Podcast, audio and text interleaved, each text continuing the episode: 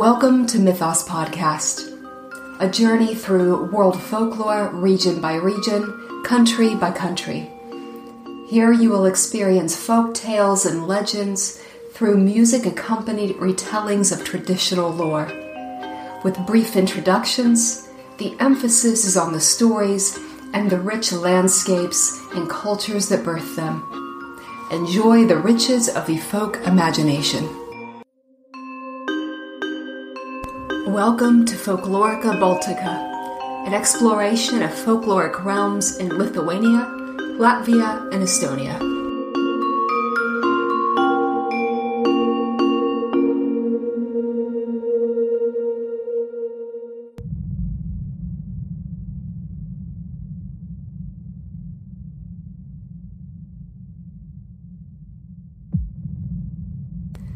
Tales from the Amber Sea, Part 1 the Fisherman and the Sea Queen. Introduction The mythic origin tales of Baltic amber are full of magic, and the prehistory of the golden umber resin stone is no less awe inspiring. This pine tree resin was fossilized about 45 million years ago during a period of intense warmth that caused the pines to exude huge amounts of sap. There is an inherent enchantment in handling something that warms to the touch and is the remnant of a prehistoric coniferous forest. Even more otherworldly are those pieces of amber that contain the tiny remains of this ancient and almost mythical past. Oak leaf bits, tiny twigs, pollen, and other plant detritus found itself preserved in the resin which hardened over millions of years. Even ancient insects have been encapsulated in the golden substance. No wonder then that the Baltics, where this fey stone can be found in particular abundance, was the site of trade for many thousands of years. And in this episode, we will dive into a Lithuanian origin myth for this precious stone. Amber was forged and dispersed by great movements and forces of nature global climate, and massive ancient glaciers. In today's story, the heavens themselves will move the hearts of men with omens and destroy them with great fury. Perkunas, the powerful deity of sky with all its infinite and soaring depth, makes himself known in storm and thunderbolt. The Aitvarai, translated kite, appears to a fisherman on the tops of trees, for as the custodians of the atmosphere, they belong in high places. Their very name, Aitvarai, contains ideas of dynamic force and extremely fast movement, and can also mean passing, restless, and sling. Indeed, as we venture into the amber laden waters of the Baltics, we will meet beings of just such a nature. Some will gather all the great vigor of their being from the depths of the heavens. Others, the Undine, the great sea goddess Jurate, her servants, draw their beautiful and terrible magic from the depths of the sea.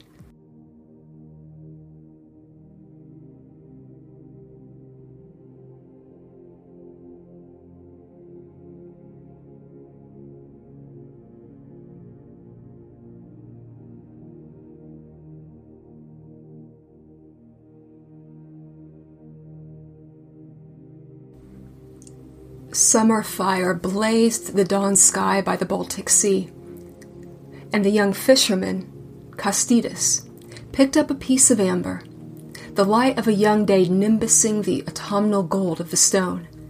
Rich and deep was the stone, rich and deep with eons of Saule's aura and infinite sea caresses. Holding up to the pine climbing sun, he felt a warmth irradiating from the stone onto his fingertips. Perhaps this fishing excursion would be blessed. And while he thought this, he noticed a strange, lizard like scuttling and creeping in the treetops. He lowered the amber and narrowed his eyes, and in gaps between the pine laden branches, flashes of reddish orange and flame yellow scurried in and out of view. And Kastytis gasped when he saw, emerging from a thicket of pine needles at the top of the tree, a flame. At first, he felt a tinge of panic because the little hut he and his mother shared were between those trees. But as he stared, he realized that the flame danced and radiated, but did not catch or spread.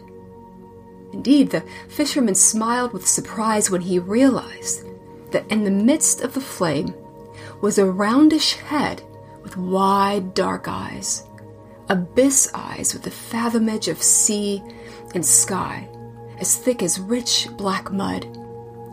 And when they darted and glided amongst the treetops, it was as if they had been hurled by the sling of a sky god, for they moved with such dynamic speed that they seemed to blur in and out of existence. Eight Dvarai! Kastytis whispered, and gripped the amber in his palm, wondering at a morning rich, drenched in auspicious signs. These spirit kites of earth and sky breathed and swallowed fire, water, air, and earth, and were the children of ancient fertile voids. And when he remembered the story of the Aitvaras that had fallen in love with the village virgin and had whisked her away to his mansion in the sky, he could think of nothing but possibility and riches. The womb of sky and sea yielding from nothing. Ah, oh, such hope budded in his poor fisherman's heart. Why, even the moon was waxing crescent. And as he had walked through the forest the day before, he had wondered at the deepness of the greens, the thickness of the thickets, and the polyphony of song and buzz. Such a strong pull this waxing crescent moon had on its earth sister. And though his stomach dropped when he remembered the rents due to the Duke, and though he felt sharp nerve jolts at the thought of the Duke's Lettice knocking on the door with outstretched hands that had need of nothing, well, with the opulence of jeweled colors in the sky, and the shining glass of the sea, and the luxurious velvet of moss, with the sea token of mellow sunstone in his palm, and the energetic darting of primordial wind and fire in the trees, and even the night before, the waxing crescent moon beaming growth and pulling at all living things. Well, the fisherman knew now was the time to take his boat and his net, and the blessings of unknown generations of ancestors out to sea.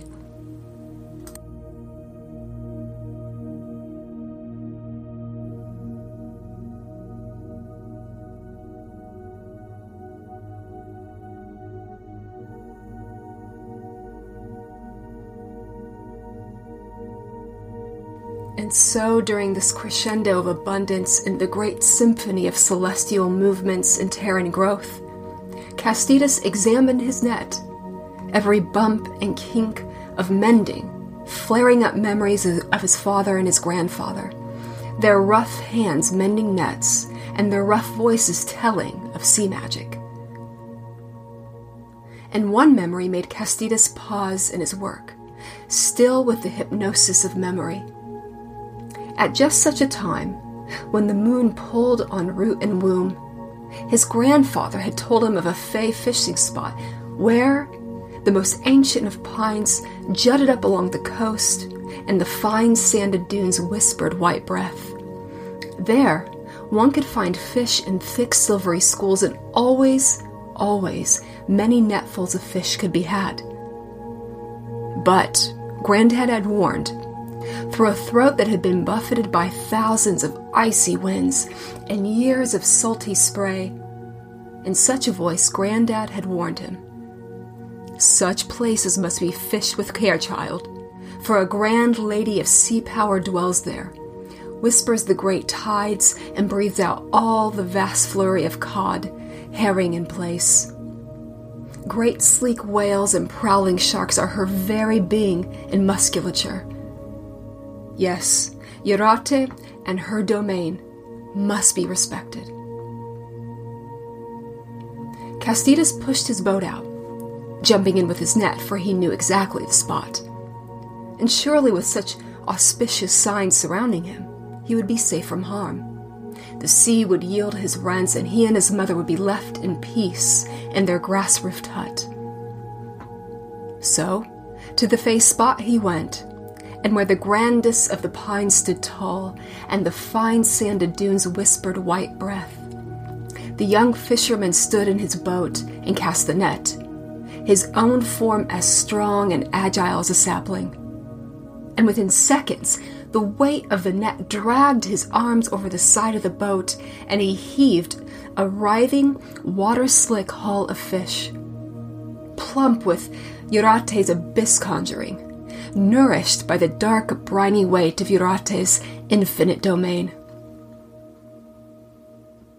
So, Kastytis' mind and body and soul became submerged in the goddess's copious bounty. Was so entrenched in the feeling of the heavy nets, and his eyes so dazzled by the sun glinted fish that he forgot his grandfather's warning. If he had been a bit older, a bit more cautious, he might have noticed a strange glinting in the uncannily clear waters. He might have noticed in the rare moments where the schools of fish thinned, flashes of something like walls and towers rich and deep with aeons of Saule's aura and infinite sea caresses. He might have seen how the fish whirled beautiful formations around a stone of earth and umber and halcyonic gold, around a structure of amber with its own internal light. And as the net was cast with unthinking enthusiasm time and time again, the young man did not notice the reddish sun descending, did not notice that in his humble boat, he was riding upon the gentle exhalations of a sleeping beast. He should have been wary of this great being of water and tide that had claimed his father with one tiny gulp, like a frog swallowing a water gliding insect. Just a tiny dot of a man who swallowed hopes and dreams and past and present and future had been silently and suddenly ingested. What Kastytis did not notice was that the waxing crescent moon, now hovering with silver silence in the black night, that this moon was tilted, resembling a boat. And in the grass hut, far down the shore, his mother did notice this ill omen and wept and prayed for her son's return.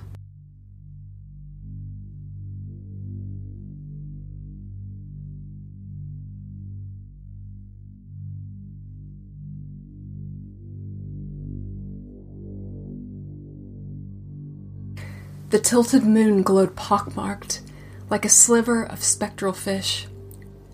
For this night mother had just returned from the underworld where she shed glowing pathways from her own being to guide the descending dead.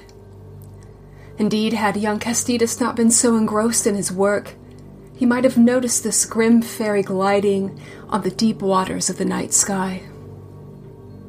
And in the deep waters of the Amber Sea, another mother noticed the thinning of her rippling, playful clouds of moon flecked fish, noticed that a haphazard darting and scurrying had disrupted their usual symphonic flow.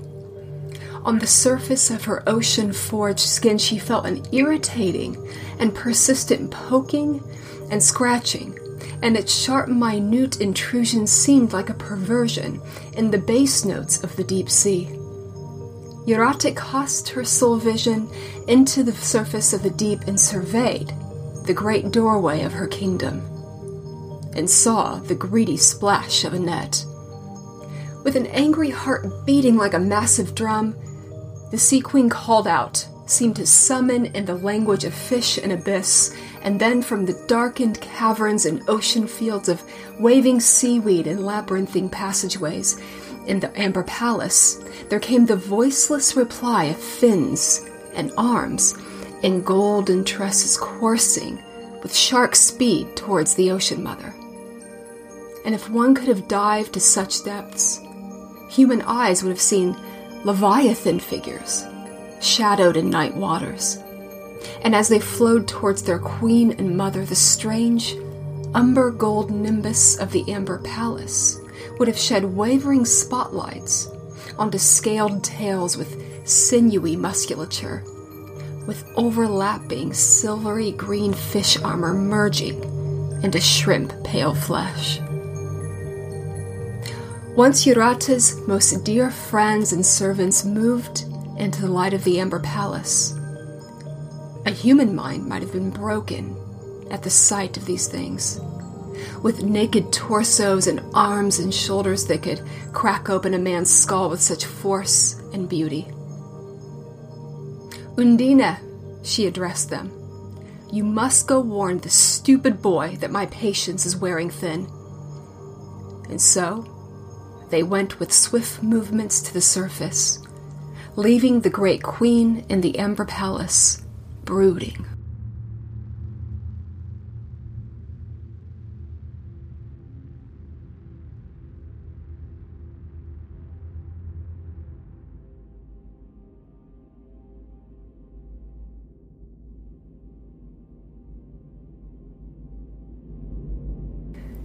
And into the night, the tilted moon glowed pockmarked, like a sliver of spectral fish, and the silver mother traced her ill omen across the sky. And had young Kastytis not been so engrossed in his work, he might have noticed this grim fairy gliding on the deep waters of the night sky. And he might have noticed the great pearlesque swells of breast, shoulder, and hip rising above the water but he was distracted. For the pile of fish in his boat was enough to pay debts, enough to live without the Duke's man hammering his fist on the door of their grass hut. Kastytis did notice, though, when something large shot out of the water, and in a moonlight laden flash, an enormous tail with overlapping silvery green fish armor, merging into shrimp pale flesh. This arced gracefully over his boat and plunged without even a splash into the water next to his boat.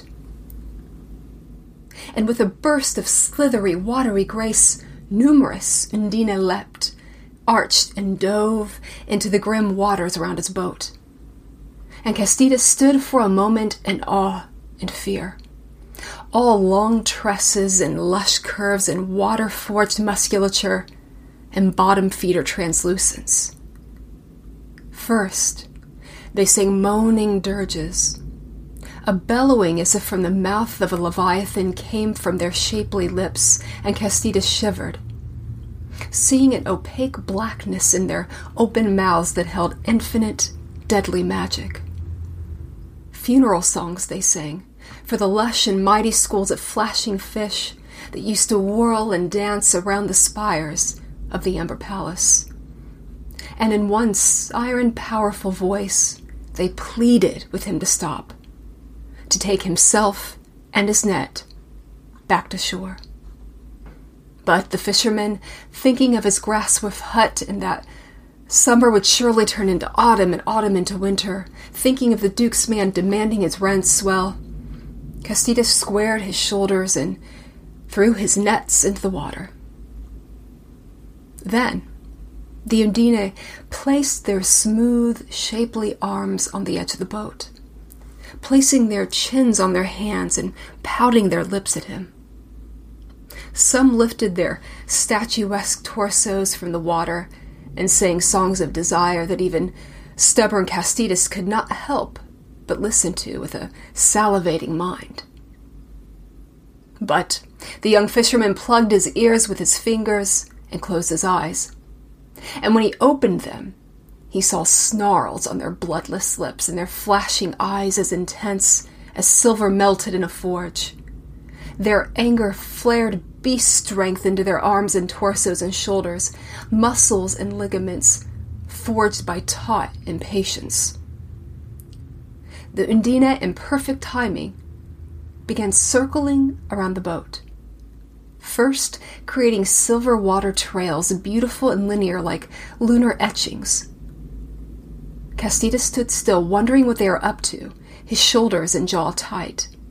Then, as they circled faster and faster and faster, Kastytis felt a tug on the stern of his boat.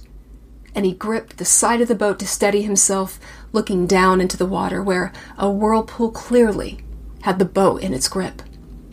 Faster and faster the Undine swam, and Kastytis's boat spun with such force that he felt vertigo deep, deep in the space between his eyes. The boat creaked with force, and Kastytis hung onto the edge of the boat, feeling yet a fiercer current pulling downward. The young fisherman tried gripping the tilted boat moon in the sky with his spinning vision, but even this seemed to shake and whirl. A terrible ordeal, what with the spinning and the pulling and the Undine's shrieking threats. Then, after a time interminable, they stopped. Only their liquid silver eyes above the water.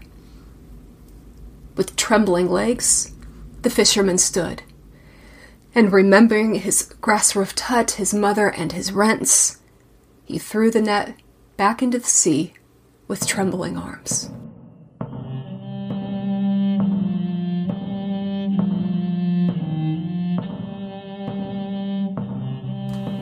Queen Jurate sat fuming as the thinning schools of fish whirled half hearted formations around that stone of earthen umber and halcyonic gold. And she was not surprised when her Undine returned to report that their threats and seductions hadn't made a dent in the prideful mortal's resolve. So, the Lady of the Sea rose from her amber throne and unfurled the full length of her terror and beauty Water sculpted with the smoothest lines of waist and hip, she flowed and rippled like lunar glow on the ocean surface. And it was not only her beauty that could submerge the mortal mind in the smothered hum silence of the depths. It was also fins and arms and golden tresses coursing with shark speed towards the surface. It was her leviathan figure shadowed in night waters, her whale powerful tail with behemoth musculature, with overlapping silvery green fish armor merging into shrimp pale flesh. For Jurate was very much like her beloved Undine, but with magics infinitely deeper. Magics that could swell her form to towering heights and it was this form that broke the surface of the deep and loomed over Kastytis, whose back was turned, but who felt something behind him and was too terrified to turn around. If this was to be his end, he would at least go out doing what many a sea swallowed fisherman had done before him fish and sing the Danas, the songs that sung through a person. So alive they were with ancestral personality. Though his voice trembled, he slowly pulled in his net and sang. Now, the Dana that manifested themselves through his vocal cords felt strange and beautiful and wholly alien yet wholly familiar. Something of ancestral import that coursed in the blood rather than the memory. The tune both chant and melody, and the words felt totemic, as if the song had bound up within it all the emotion and import of every festival, birth, and funeral song ever crooned by the long line of fisher people before him. And Jurate herself was stilled. And as the song gathered force and sang itself through the fishermen, sang of human life, of boyhood, sang of the waters of birth, and babies' first splashes in Mother Sea. Sang of the lithe boy swinging in time with Easter's dancing morning sun. Of the delicious fear of Shrove Tuesday masqueraders with creature masks of wood, sheep's wool, and animal skulls. Of the burgeoning young man who danced around a midsummer bonfire and snuck into the midnight woods seeking the magic fern. Then, the song sang its sadness of the poor fisherman who wanted nothing more than to keep himself and his mother snug in their tiny grass roofed hut by the sea they loved. And the Sea Queen was moved. And with a surge of passion, the song sang of a happy ending, of a strong and beautiful maiden being caught in the fisherman's nets. And when he released her with tender care, she decided to stay. And it seemed to Jurate that this fisherman was a most beautiful channel for the spirit of the Denas to flow, like the strings of the Kakle plucked by a master. In this mortal was a soul of great antiquity, a heritage bearer of great strength and charity. Indeed, a master of form and grace had sculpted this young man, and Jurate breathed out her anger. The eclipse of her leviathan form waning until she tread water with fish grace in the form of a woman. And the lady of the sea swam up to the boat and drew herself up on its edge, where Kastytis was staring at her in wonder and desire. And when she kissed him and breathed the magic into his lungs, he did not resist. And when she beckoned him into the water and drew him down into the depths, he did not fear.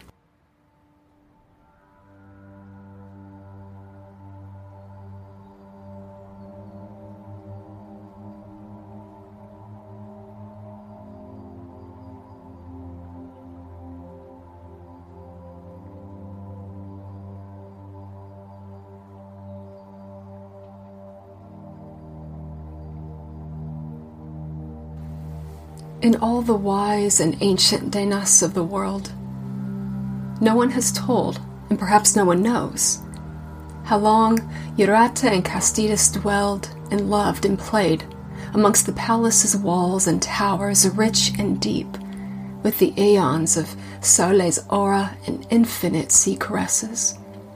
Who can know how long they watched the fish world beautiful formations around a stone of earthen umber and halcyonic gold around a structure of amber with its own internal light. How long did they dive and chase and caress in dark sea caves and waving kelp? How long did they walk and gaze and wonder at the many strange beings encapsulated in the golden umber of the amber palace's walls? Whatever the length of time during this happy stretch, they did not notice a grimy pitch of anger brewing in the skies above. Had Jurate's senses not been so pleasurably bruised and dulled by Kastytis's muscular form gliding amongst silvery fish and under whale bellies, she might have noticed the heralding shriek of the eight the sky serpents, plunge into the water like a cannonball and had Kastytis's mind not been so hypnotized by the magic of the Sea Queen's pale flesh, he might have heard the thundering drum of Perkunas in the dome of the heaven, swirling with charcoal and slate clouds. For Perkunas raged against this union of the divine sea lady and this fisherman with dirty fingernails and the smell of fish always about him. The sky brute's anger burst from his nose and mouth as tempest black birds that span the sky and beat their wings into a tornado frenzy. A wrecking wind began to blow, and his indignation burst upon the sea below. Only then were man and goddess shaken from their reverie, only when the clap and boom of the storm's war dance shattered the tranquil depths only when a great screeching white hot bolt penetrated the sea, sending boiling aftershocks as it coursed through the wine dark ocean. And both huddled in terror as the lightning spear sent waves of heralding heat, melting the turrets of the Amber Palace, and when the bolt struck, a shock wave exploded the walls and towers into infinite grains of amber sand.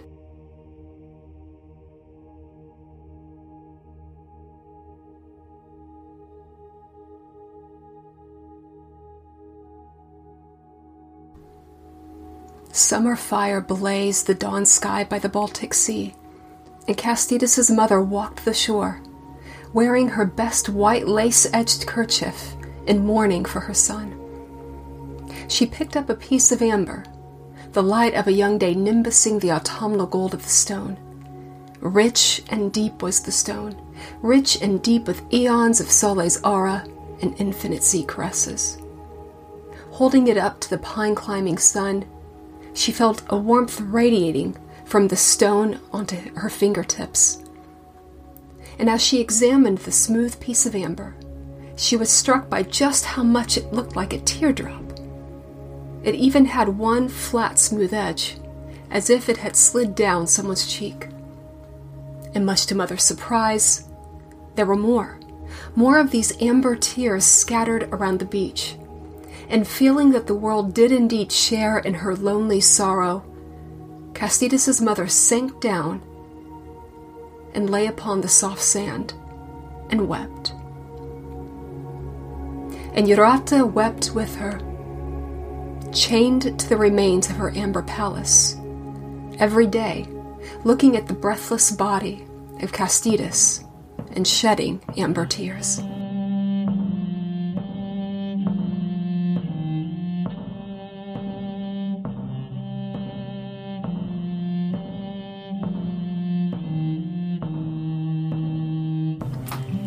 If you're wanting a bit more than monthly episodes and like the sound of engaging with the stories of the folk more deeply and creatively, of restoring the ancient practice of listening to and responding to traditional tales, then the upcoming Your Story Heritage course might be for you. If that's the case, right now before you forget, click on the link in the show notes and then click on the orange Register Your Interest button. Just write me a quick note to say that you're interested in participating, and if you have a second, maybe why.